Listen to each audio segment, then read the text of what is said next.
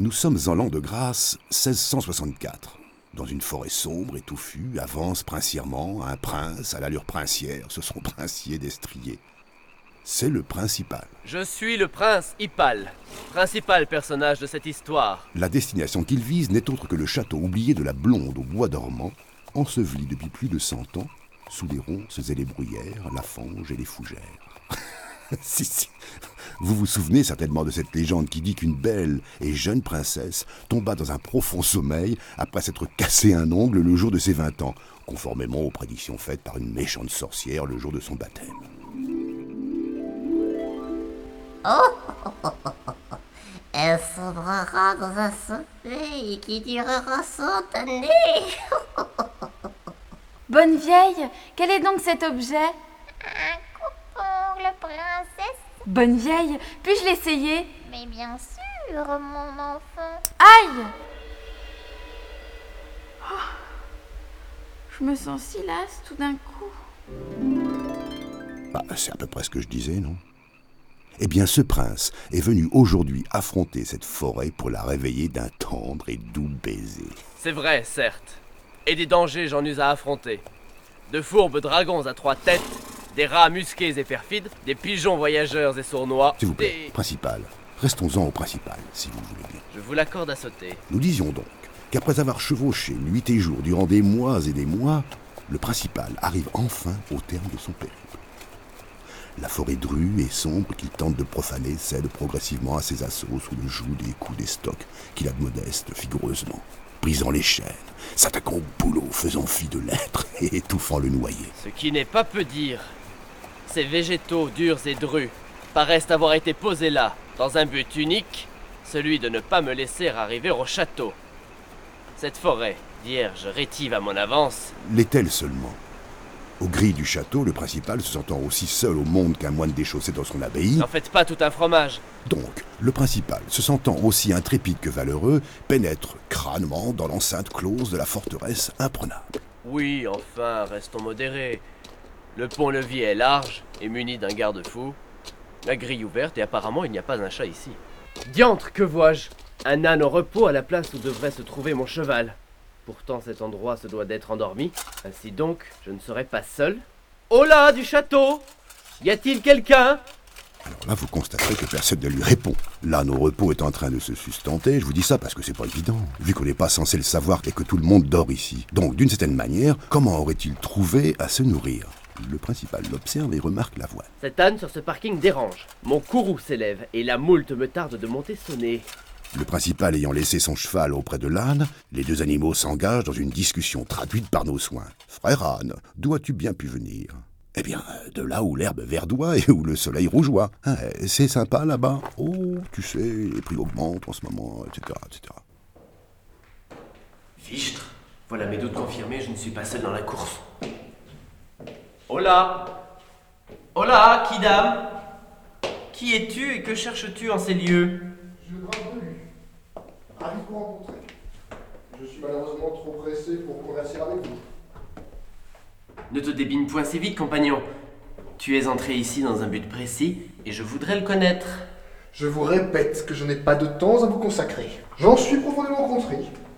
Quelle est donc cette chose en verre qu'entre les mains tu tiens, Marot En possession d'un verre sans pied, tous les bons châteaux sont attestés. Oh là, il a de la bouteille celui-là. Je ne te suis pas. Moi non plus d'ailleurs. Je cite. Le fils du roi fit proclamer qu'il épouserait celle dont le pied entrerait exactement dans la pantoufle. Voyons si elle ne m'irait pas. Donc? Donc, ayant accompli mes devoirs, il faut que je m'en aille. Tu me sembles bien vaporeux. Je ne sais ce qui me retient de te saisir par le col et de te faire verser au bas de ces escaliers. Ne vous donnez pas cette peine. Gardons, je vous prie, notre sang-froid et nos épées au fourreau. Mon temps m'est précieux, et il me serait fort désagréable d'avoir en ce jour à vous faire passer de vie à trépas. Tu ne perds rien pour attendre. Je vous laisse à vos occupations. Mais le gueux, il est parti Il ne m'inspire guère confiance. Ben alors là, j'en ai une bonne. Âmes en confiance. Mais ça perd l'hypopète. Il est entré par ici, la porte est encore ouverte. Le principal, dans la course à l'hyménée, il est mené. Narrateur, je vous prie d'avoir plus d'égard.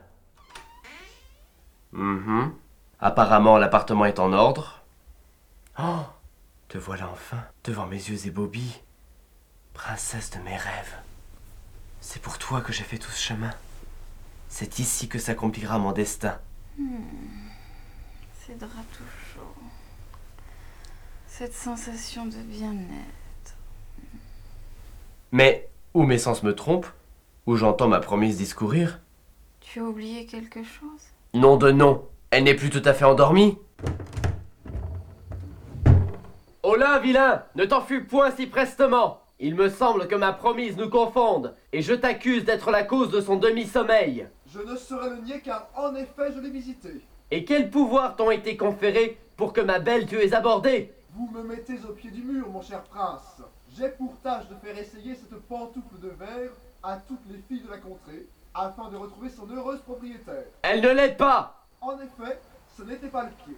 Maintenant, je me dois de prendre congé de vous, car ma mission est ailleurs et je me suis manifestement trompé d'histoire. Arrête de faire le compte Il l'a pris au pied de la lettre. Tu l'as réveillée Je m'en décharge, et je vous prie de bien vouloir me laisser partir. J'ai d'autres jupons retroussés qui m'attendent. Je vous salue. Marie, me voilà Marie. Pleine de grâce, la princesse paraît toujours endormie. Oh, ma douce, ma tendre, mon cœur bat à tout rompre. Tu es si belle. Même les plus grands portraitistes ne sauraient transfigurer l'image que tu me renvoies. Ouais, enfin, c'est quand même pas Mona Lisa. hein. On dit qu'un tendre et long baiser saura te délivrer de ce charme ensorcelé. Je n'ose m'y atteler. Tu me parais si tranquille ainsi. Bon, allez. On va pas y passer la journée. Eh ben, c'est tout. Mais C'est pas de l'amour, ça. Princesse endormie, je suis ton prince charmant. Te voilà déjà? Tu me parais surprise? Je ne m'attendais pas encore à te voir. J'ai traversé la forêt pour arriver à toi. Je remercie la bonne fée, ma marraine, pour m'avoir procuré le plaisir des songes agréables. J'ai chevauché jour et nuit. Ceux-ci m'ont aidé à tuer le temps. J'ai combattu des dragons, Le dernier était notamment très doux. dont un à trois têtes. Un beau prince est venu me voir. J'ai dû m'y prendre à plusieurs fois pour en revenir à bout. Il m'a fait essayer une chaussure qui m'allait très bien. Mais malheureusement, elle ne me plaisait pas du tout. Eh ben, il est venu prendre son pied, quoi, à la hauteur de son talon. Puis je suis arrivé et j'ai vu cet autre homme. Par contre, lui était particulièrement craquant. J'ai bien cru qu'il m'avait devancé. Mais il est reparti dépité. Je ne sais pas pourquoi. Enfin, l'essentiel est que nous nous trouvions enfin tous deux. Et toi, tu es arrivé. Comment oserais-je te dire tous les sentiments que je porte à ton égard? Et ainsi continua la discussion pendant des heures, abordant des sujets aussi vastes et complexes que l'amour, le courage, l'honneur, la gloire, le choix des motifs dans le patchwork ou le trempage des tartines dans le café du matin.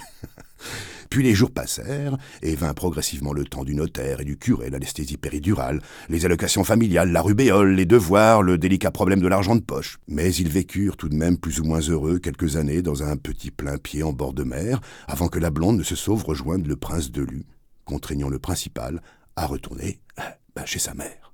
Bref, des pieds et des mains pour finir comment? Eh ben en queue de poisson.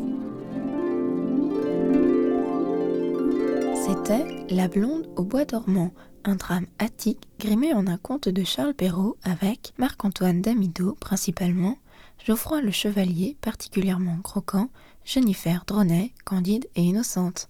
Réflexion, prise de son, montage, mixage ont été effectués par le baron Mathieu de Boiscommun et sa cour, Dame Anaïs, l'abbé Alexis et Sébastien le Ménestrel dont les derniers écrits sont parvenus jusqu'à nous.